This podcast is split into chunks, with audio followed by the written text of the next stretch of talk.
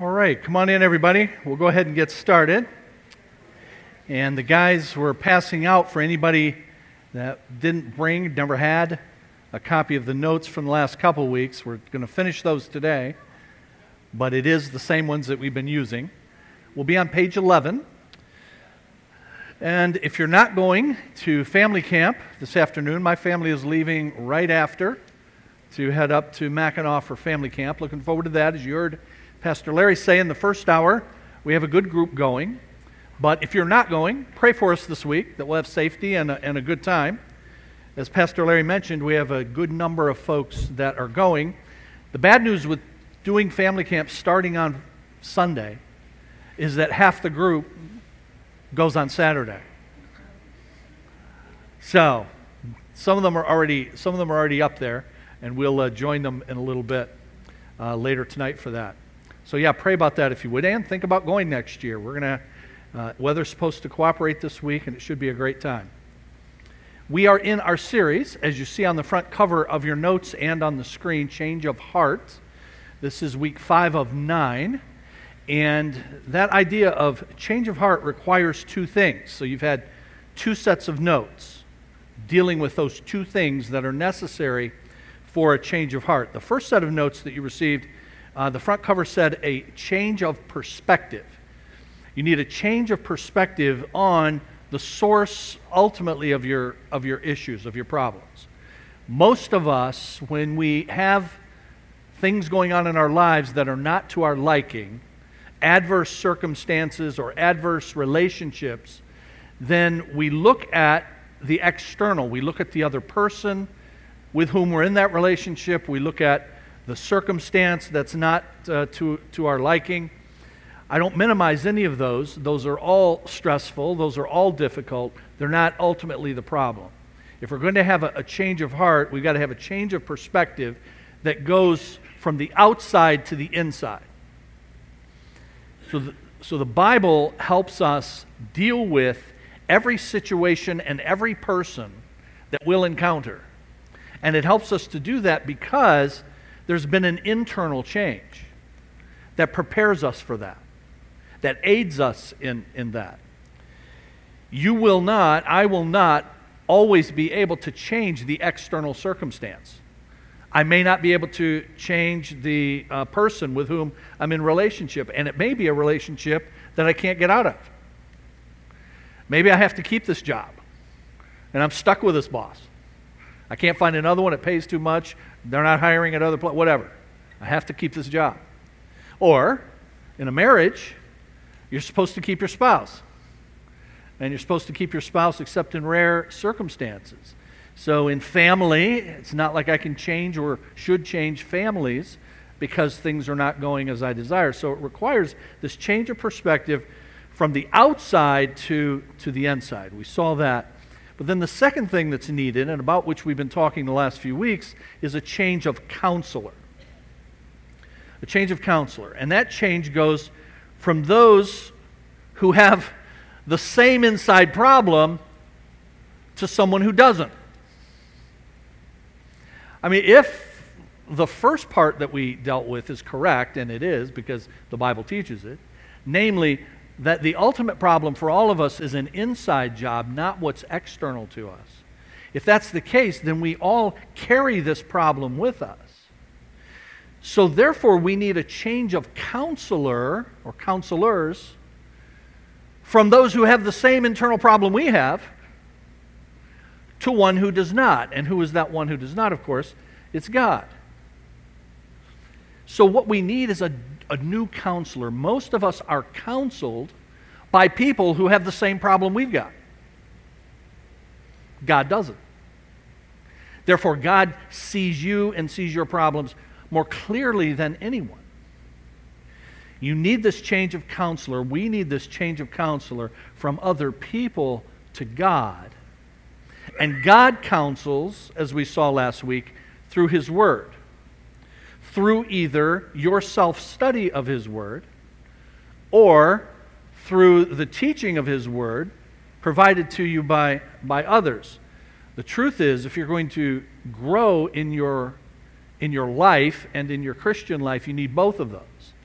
You need to be able to open the Bible, read it, place a passage in context, and then think about application of it to your life. And then you also need the preaching and teaching uh, of those who have given their life to, to doing that through God's, God's church. You need both of them. That self study piece is something we teach you how to do here. And we teach you how to do it in a class called How to Get the Most Out of Your Bible, that we teach every other fall.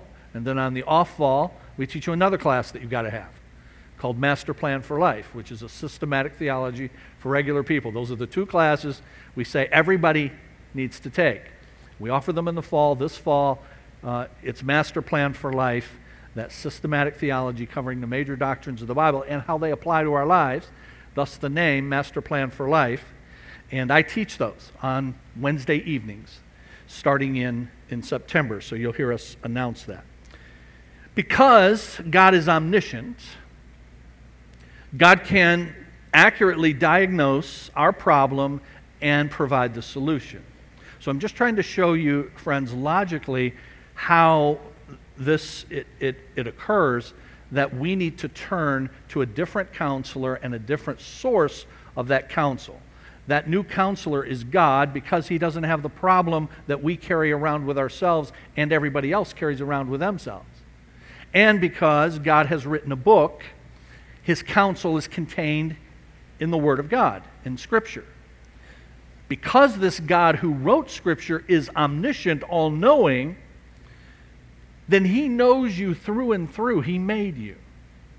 And He knows exactly what information need, needed to be included in that book He wrote. For you to be able to read it, apprehend it, apply it to your life. So the Bible can make the audacious claim that all Scripture is God breathed and is useful for teaching, rebuking, correcting, training in righteousness, so that the person of God may be, here's the audacious, thoroughly equipped for every good work. Every good work. The Bible is making the claim that either in precept or principle, it addresses all of your stuff. Yeah, that is pretty audacious, isn't it? that in a book, it's all in there. That God's word is sufficient. But the reason, see, it can be sufficient is because, unlike any other book, its ultimate author is the omniscient God who knows everything. And so he knows you, he made you, he knows humanity, he knows the future, he knows where it's all going, he knows what you're going to encounter. And we sometimes get the idea that in the midst of our circumstances, and of course it's the circumstances that need to change, our tendency is to look outwards. That, that's what we do. We need a change of that, as, as we said. Our tendency is for us to think that God really doesn't know what's going on in my life and what needs to be done. But He does, and He, and he has written a counseling book called the Bible to tell you about it. So, lose the theology of those great theologians, the Allman Brothers. Some of you are old enough to remember the Allman Brothers band from the 70s, okay? And their big hit was Lord, I was born a rambling man. I'm trying to make a living and doing the best I can. And when it's time for leaving, I hope you'll understand that I was born a rambling man. So the Allman Brothers I guess, are going to stand before the Lord and go, You know, I was born a rambling man. This isn't all my fault. I'm trying to make a living, doing the best I can. So I hope you'll understand. He goes on to talk about I was born in the back of a Greyhound bus going down, right? So, and, and the Lord is supposed to understand all this. Because I need to inform the Lord of all of this. It's so easy for us to forget what we mean when we say God. When we say the Lord, we're talking about an all knowing God. He knows you, He knows the circumstances in which He has placed you, and it's in those circumstances that He has sovereignly placed you that He commands you and me to follow His way. Knew all about it, knows exactly what it is He's seeking to accomplish in it. He can do all of this because He is all knowing. So He can accurately diagnose our problem and provide our solution. Here's the way many people, though, go through life not thinking about God, not using God as their touchstone for themselves and others and their circumstances. They go through life this way. We are all creatures made in the image of the Creator, all of us. Whether we are Christians or not, all of us fit in that category, every person. And having been made in the image of God, it means we have a conscience. It means we have the ability to apprehend God. We have a God consciousness. We're conscious of the fact that there is a God, the Bible teaches.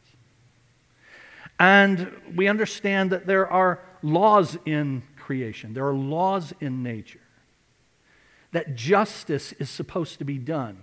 And so we get angry when we see injustice. All of us do. Every person in this room gets angry when you see injustice. You know why? Because that's built into you. You know why it's built into you? Because you're made in the image of God. So most people go through life with that. They've got this God consciousness, they've got this sense of injustice. They know that there are laws that are supposed to be followed in the moral universe that this moral God has, has constructed. But because of the fall, because of sin, our own sin and the sin of others, it means the violations of others and by ourselves in that moral universe that God has made distorts everything. So, on the one hand, so we are all, and I don't use this lightly, I'm not making fun when I use this term, but we are all, to use the old psychological term, schizophrenic from a theological standpoint. We've got this memory of God, we've got this idea of God, it's with us, all of us, every human being. And yet it's distorted because of sin. It's distorted because of our sin and the sin that's perpetrated upon us by, by others. So I come into a world where I have this right expectation uh, that things ought to be fair and they ought to be just. And I very quickly find out they're not. And now I have to react to that. Now I got to deal with that. I got to deal with people who are not fair, they're not just. So I've got both of those things going on, and I deal with that injustice, that lack of fairness, this distortion of the way that I know it's supposed to be because I was made to know that. I deal with this distortion my own way. I deal with it the way I see other people dealing with it. I bring people around me that agree with me on how we ought to deal with it. That's the way most people go through life. And what's required is the third element of a biblical worldview. A biblical worldview is three things creation, an understanding of what we were made to be, the fall, sin, and then the third one is redemption. A biblical worldview has creation, what we were made to be, the fall, what we become, and then redemption, what we're being restored to through Christ. And redemption is required, and it's required from outside of us because remember, the problem is ultimately inside. So we need to be restored, we need to be redeemed. It's an inside problem, and it starts, dear friends, as a God problem. It starts as a God problem. I've got a problem with God. My problem is I know He's there and I don't like Him. That's the person outside of Christ. He's there and I don't like Him. And the reason I don't like Him is He's apparently incompetent because He's messed things up. I know things are supposed to be different than they are, and look at this. Look at my, what do, what do we call, wasn't there a, t- was there a TV show called My So-Called Life? There's something I, in my memory, a TV show or a song or something. But anyway, you hear people say stuff like, my so-called life. In other words, it's just messed up. It's not the way it's supposed to be. And, and people know that about their lives, and they resent that about their lives. They know it's supposed to be different than it is. That's the creation piece, that's the God consciousness piece. The fall piece means that I contribute to it not being the way it's supposed to be. Other people contribute to it not being the way it's supposed to be, and I resent the whole thing.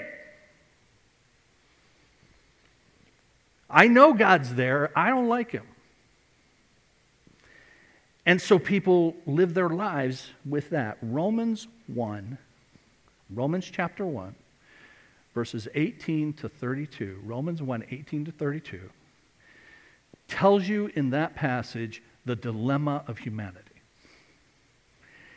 That we were made by the, cre- the, the, Creator God, we're creatures made in His image, that we have this God consciousness, we know He is there. This is all what that passage is teaching.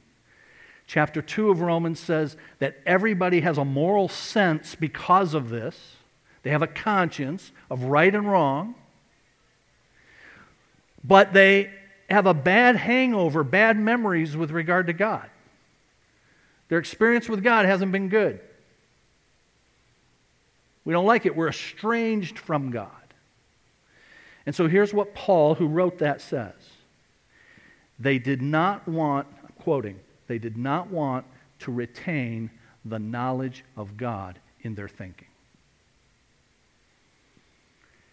And so, professing themselves to be wise, they became fools.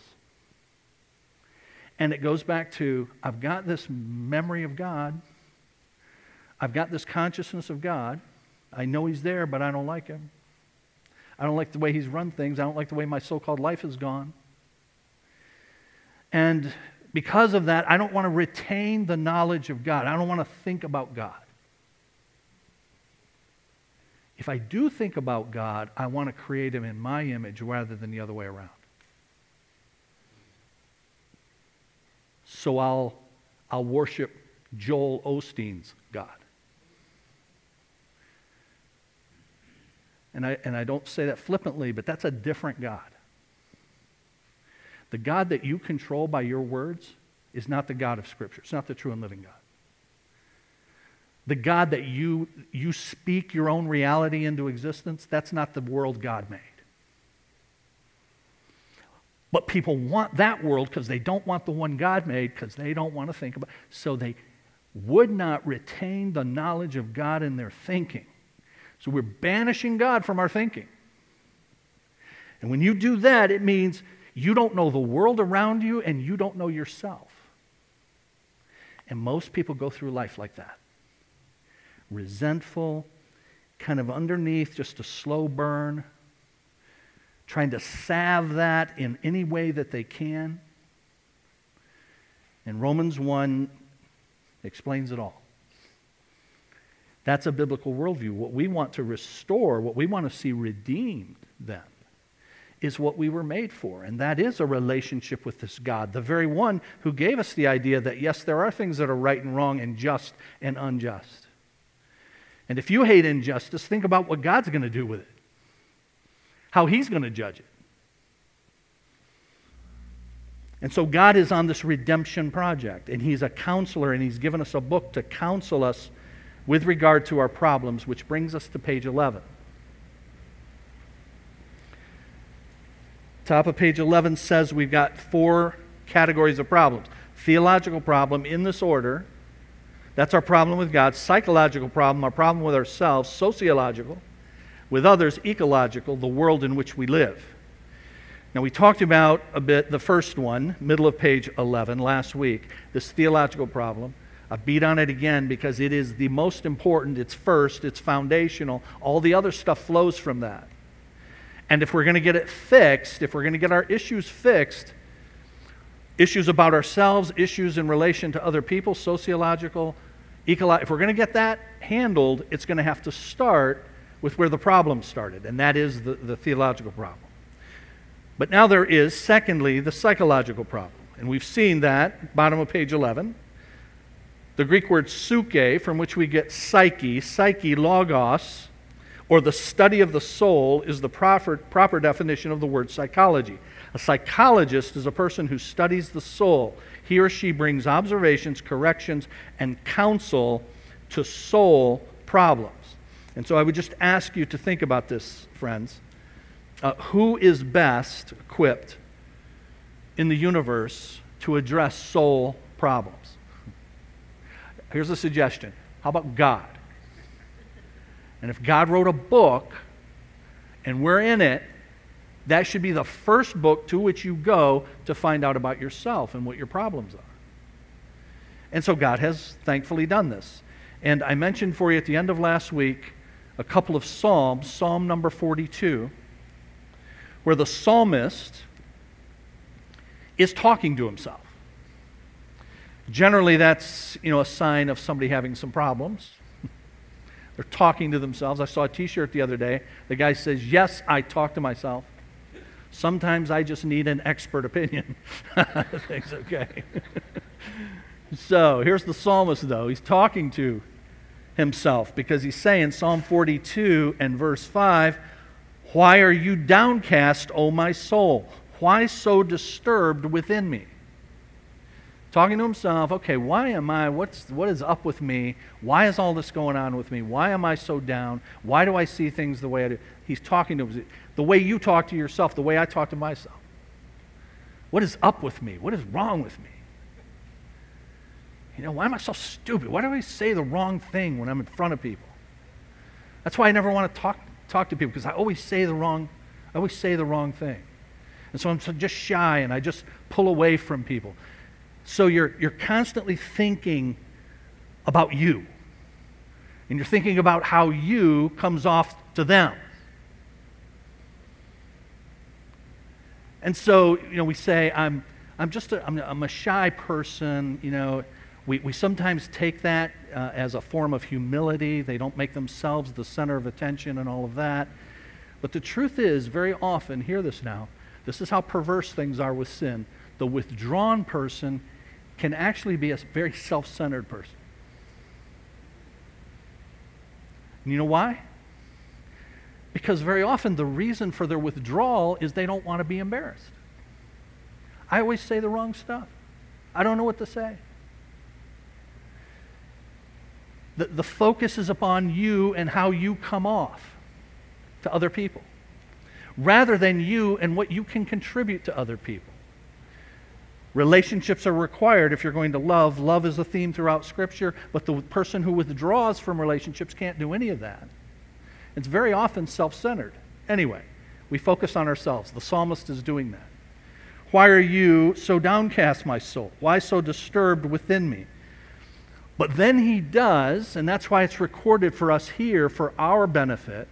The psalmist does what all of us must do. We've got to move from the morbid introspection of ourselves to outside of ourselves where our hope actually is. So the next line says, Put your hope in God, for I will yet praise him, my Savior and my God. Says again, same, same verse, My soul is downcast within me, therefore I will remember you. And then toward the end, I say to God, my rock, my bones suffer mortal agony as my foes taunt me, saying to me all day long, Where is your God? But then it ends this way Why are you downcast? Why so disturbed? Put your hope in God. I will yet praise him, my Savior and my God. Same thing in the next psalm, Psalm number 43. This idea of this internal struggle that goes on within us, this psychological struggle for determining a, an accurate picture of who I am that goes on within all of us, the psalmist says it's solved by stopping the introspection and looking extra, extra, extrospectively to God, looking outward to God. Put your hope in God. Lift your eyes above your circumstances and all the things you think about yourself and all the things you think other people think about, about you. The answer to your psychological problem is the theological problem. That's what the psalmist is saying. And we see that in an example in the life of David, King David. You guys, many of you know the story of King David. You know that here's a man that's given everything he's given the monarchy to lead on God's behalf. And he's got all of this power, and the adage that power corrupts and absolute power corrupts absolutely is true of everybody, including David. So David is the king, the man. His word is law. And he can, when he says something, it happens. And you all know the story that he, he feasted his eyes upon another man's wife. And he wanted another man's wife. Well, he's the king, he can have what he wants. And he arranges the circumstances for that husband to be off at war. David was probably supposed to be with them, but he stayed home so he could do what he wanted. He violates this, this uh, woman, Bathsheba, has a child through that illicit affair, ends up trying to cover it up by having her husband Uriah killed. And it's such a sordid thing, right? So, what does David do with it? He sinned, he sinned grievously, but here's the, here's the point for this psychological thing. What does he do with it? And here's Psalm 32. Because Psalm 32 tells you what he did with it.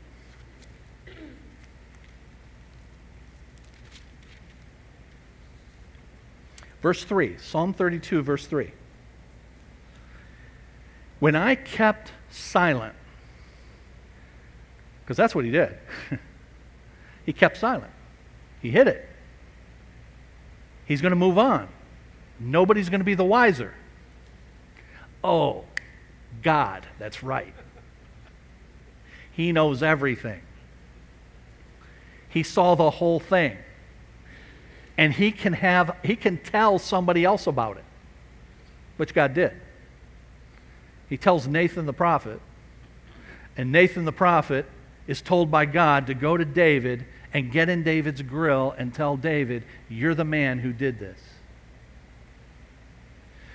But prior to that prior to him dealing with it he's just trying to internalize it. He's trying to hide it. He keeps silent so, Psalm 32 and verse 3 When I kept silent, my bones wasted away through my groaning all day long. So, I was a wreck while all that was going on. That's what he's saying. I was a physical wreck. This moral issue that I was trying to hide from God was causing me physical problems. That's what he's saying. My bones wasted away, my groaning all day long. Here's why.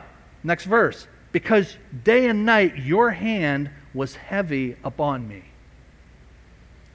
You see, what's happening there is David is being convicted by the Holy Spirit. David's a child of God who has sinned grievously, and God doesn't let his children just go on as if sin doesn't matter. God graciously convicts and brings back. That's what he's doing with David. So David is in this process. He's a, he's a mess, he's a physical mess.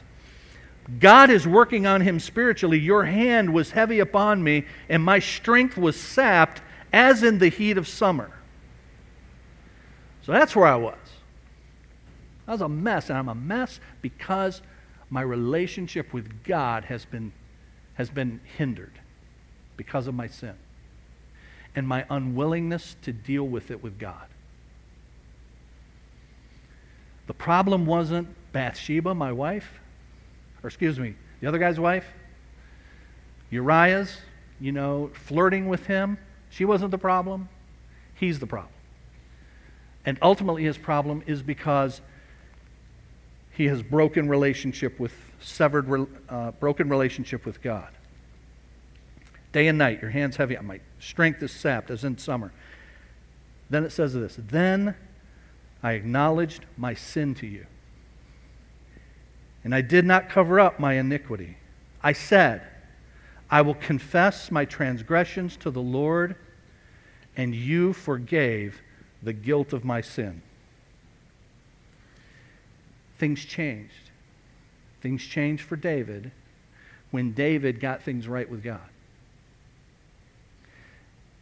David is no longer having then the psychological battle and the guilt that's following him around, and he's trying to hide it, and he shows up at church on Sunday, and he acts like everything's just fine. And it's not. But then he goes to the Lord, acknowledges his sin, does not cover it up, confesses, and you forgave the guilt of my sin. Now, I just read you verses 3 through 5 of Psalm 32. I started at verse 3. But here is how that psalm begins verses 1 and 2. Blessed is he whose transgressions are forgiven, whose sins are covered. Blessed is the man whose sin the Lord does not count against him, and in whose spirit is no deceit. That's how he starts it out. He's saying, Man, I am in a blessed condition.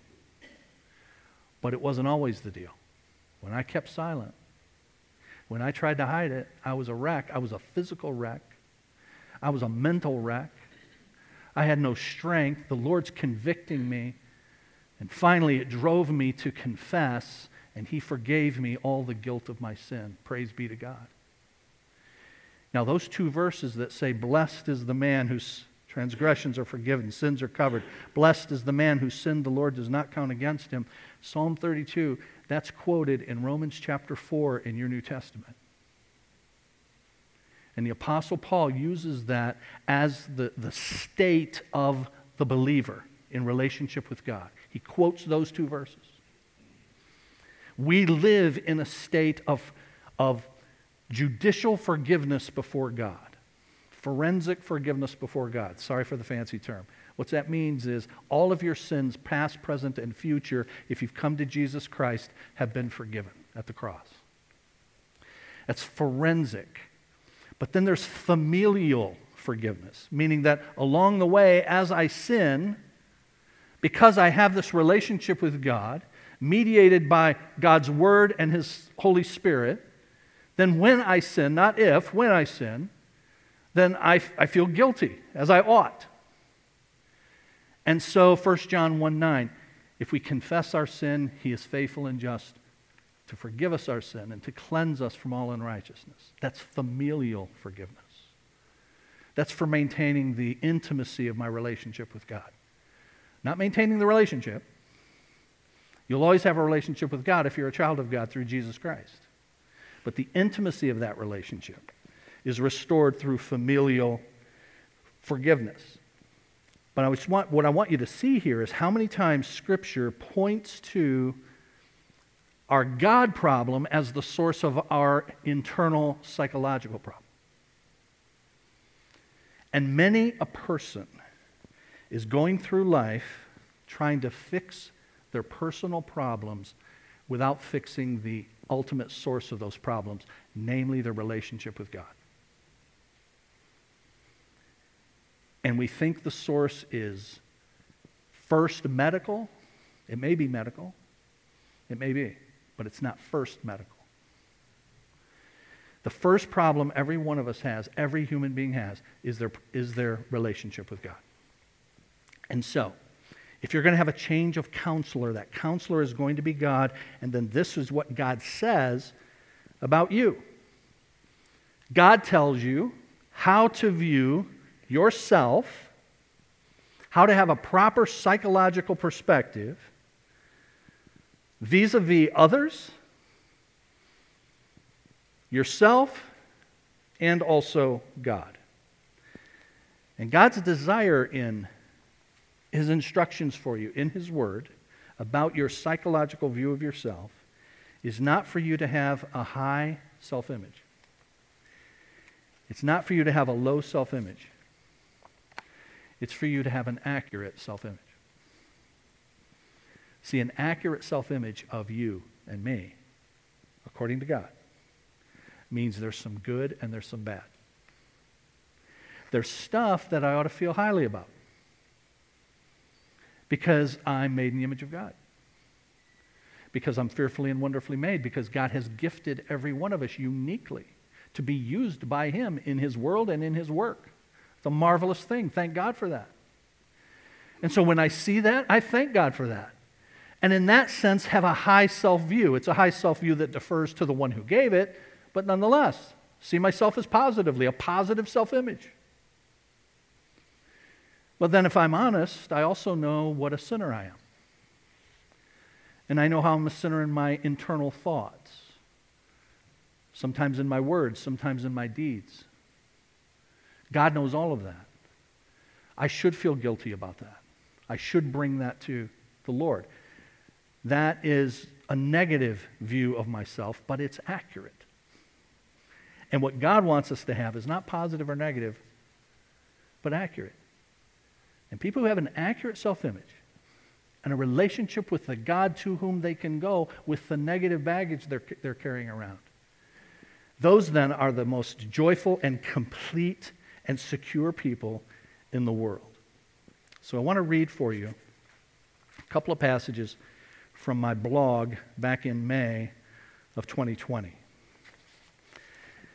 And in the blog, I was, you know, you'll remember 2020 was we were in the middle of the pandemic, and everybody had opinions about where the pan, you know, the virus came from and what the solution was to it. And I was getting emails from everybody about where it came from and what the solution is to it and what we should do. Everybody had an opinion.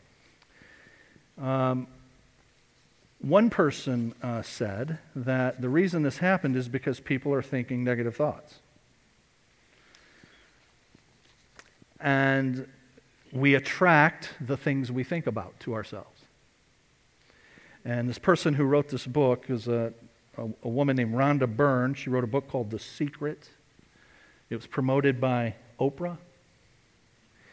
So it must be good. Uh, I mean, really. You know, we buy books based on what Oprah told us to buy.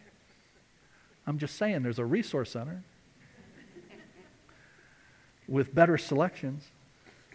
But anyway, she and she's got this thing that she calls the law of attraction. You attract whatever happens to you. The law of attraction never slips up. There are no exclusions to the law of attraction. If something came to you, you drew it. You are the master of the universe, and the genie is there to serve you. For Joel Osteen, it's the word of faith. He's committed to the notion that faith is a force, that words are the containers of the force, and that through the force of faith, people can create their own realities. As he explains in his mega bestseller, Your Best Life Now, quote, you have to begin speaking words of faith over your life. Your words have enormous creative power. The moment you speak something out, you give birth to it. Now, I know somebody who can speak words out and give birth to whatever they said. I know somebody like that. You know his name is? God. And God said, Let there be light. And there was light. But you can't do that. And Joel can't do that. What Joel can do is tell you you can do that if you buy my book and then he gets fabulously wealthy and he says, See, this works. Don't get me started. So the moment you speak something out, you give birth to it. This is a spiritual principle. It works whether you are saying what you're saying is good, bad, positive, or negative. He's so convinced that words create reality that he transforms a story in the Bible told by Jesus about a guy who was a paralytic from birth. Do you remember this from John chapter 5? And the guy would be at the pool, and people would come there to get healed, but he could never get in. You guys remember that? And Jesus comes along and heals him. Here's what, here's what Osteen says Jesus encounters a man by the pool of Beth, Bethesda, just trying, just quote, lying around feeling sorry for himself. He's lying around because he can't walk. In response to Jesus' quote, simple, straightforward question, the paralytic begins, quote, listing all of his excuses. I'm all alone. I don't have anyone to help me. Other people have let me down. Other people always seem to get ahead of me. I don't have a chance in life. With nary a hint of mercy, Osteen continues Is it any wonder he remained in that condition for 38 years? There's God's grace for you. And there are all kinds of people who think about themselves in ways that other people who have the same problem we have have miscounseled them to do. And what I am saying, and what I'm saying in your notes is, is that you need a new counselor. And that new counselor has to be one who's not Oprah, who's not people that Oprah recommends, who's not Joel Osteen, but someone who has taken the book that God has written and said, What does God say about me? so that I have an accurate view of myself. That in turn leads to the other two problems and their solution on pages 12 and 13. We've got the theological problem, that's first and foremost. We've got the psychological problem, that's how we view ourselves. We've got the sociological problem. Biblical counselor Rick Thomas says he spent the first 25 years of his life thinking about what he wanted to be after he became an adult. He worked several jobs, but could never find his niche in life.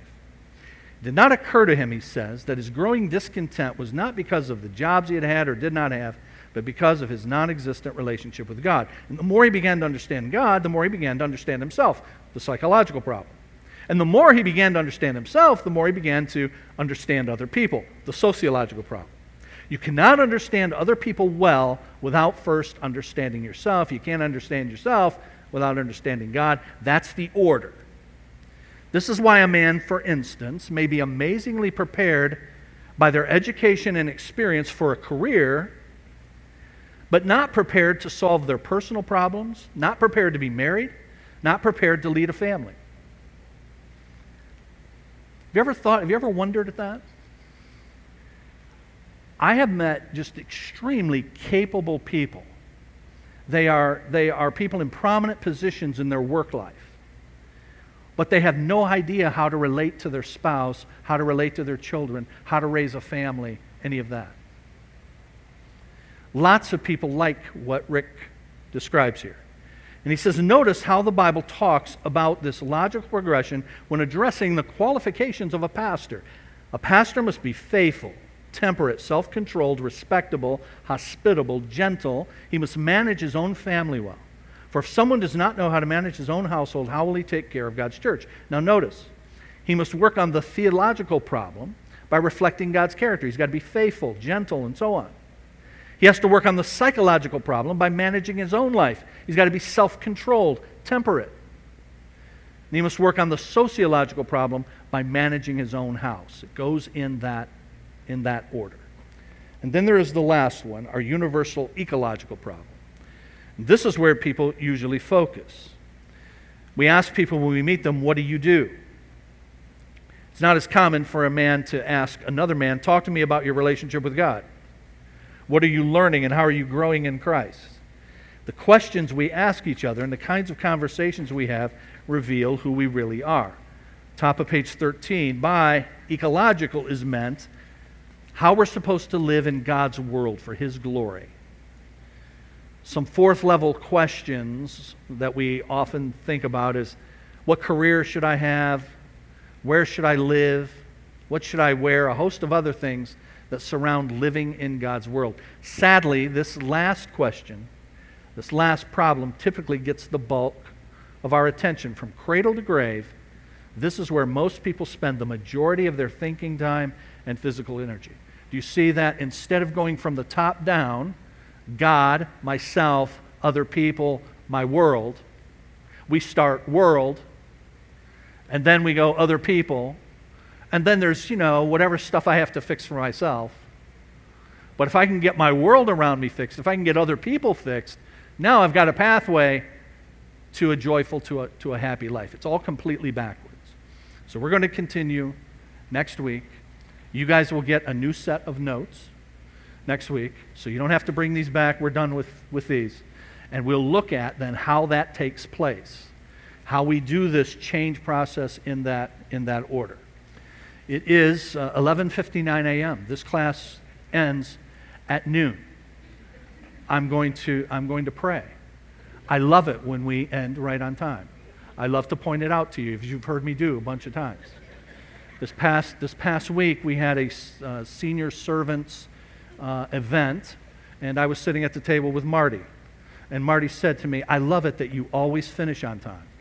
And I said, Marty, I love you for saying that to, to me. Somebody noticed. Thank you, Marty. Let's pray. Father, we do thank you for the blessings of this day to think about the gift of parenthood, particularly on this day of fathers and your instructions to us about re- raising the next generation for you. Lord, help me, help my brothers as, as fathers and as husbands to follow your instructions and to please you with our lives as a result. We thank you for the families that stood before us and dedicated themselves before you and God's people to the awesome task of raising their children in the nurture and admonition of the Lord. Father, uh, we thank you for this hour that we've been able to have together to think about how you and our understanding of you is foundational to everything else. How we see ourselves, how we see others, how we see the world in which you have placed us. Go with us this week and help us to reorder our thinking, to think about you first this week in ways that we did not last. And then as we go forward in these remaining four weeks of this series, to see how to use that understanding and that process to make lasting changes in our lives that will be pleasing to you. Grant us safety this week, we ask you. Bring us back together next Lord's Day. We pray in the name of Jesus. Amen.